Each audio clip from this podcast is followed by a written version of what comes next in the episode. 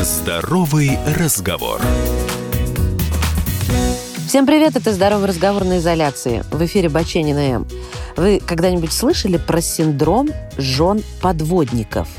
Его смысл состоит в том, что когда муж возвращается из долгого плавания, его жена на самом деле не слишком-то этому рада – он долгое время жил своей жизнью, она своей, эти жизни устоялись, а тут возникает ставшее непривычным близкое соприкосновение, и в результате которого начинают вылетать искры.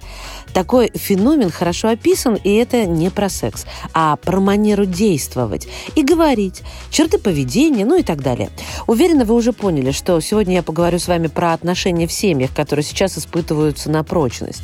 Уже наступила серьезная проверка взаимной переносимости. Во многих семьях степень близости между людьми, ну, будем честными, весьма относительная, хотя им кажется, что это не так. Кроме того, существует понятие социально-психологической совместимости. Многие из нас привыкли обсуждать дома, условно говоря, ну, не политические устремления, а обыденные вещи.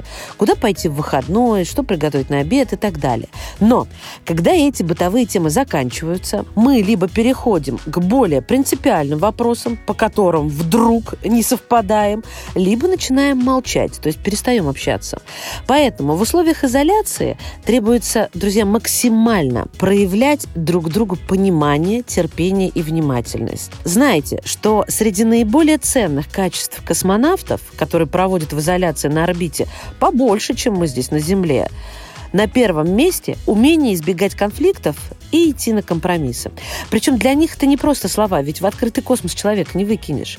Секрет прост. Он заключается в большом количестве осмысленной и четко организованной деятельности, ну, включая даже свободное время. Это наполняет нашу жизнь, придает ей смысл, разгружает психику. То есть, если четко спланирован режим дня, это своего рода спасение. Смысл в осмысленных делах, простите за тавтологию, пусть даже самых простых. Прибрать, отремонтировать, помыть посуду. И близкие тоже могут подтянуться.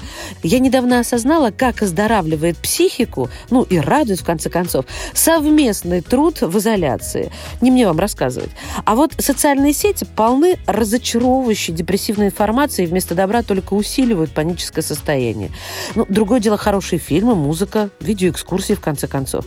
Ведь нервы, наши нервы, не любят, когда их не догружают. В таком случае они могут ответить нам даже галлюцинациями галлюцинациями. Помните, что наша нервная система, подобно мышцам, привыкла быть в тонусе, постоянно реагировать на изменения притока информации. А со снижением количества и разнообразия внешних стимулов он, конечно же, падает. Соответственно, возникает внимание, астенизация, то есть состояние психофизического истощения, которое приводит к необычным реакциям.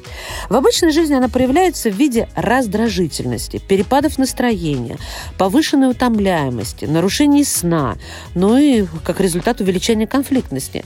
А все потому, что нерв в условиях сенсорной депривации начинает напоминать дряблую мышцу, которая не выдерживает нагрузки. В качестве поддержки, коллеги, я напомню, сколько времени в режиме изоляции человек человек способен выдержать в принципе. Существует рекордный эксперимент с изоляцией. 520 суток, в течение которого никто с ума не сошел. А секрет прост. Люди занимались осмысленной деятельностью. Так что attention, people, труд не только облагораживает, но и реально спасает. Берегите себя. Здоровый разговор.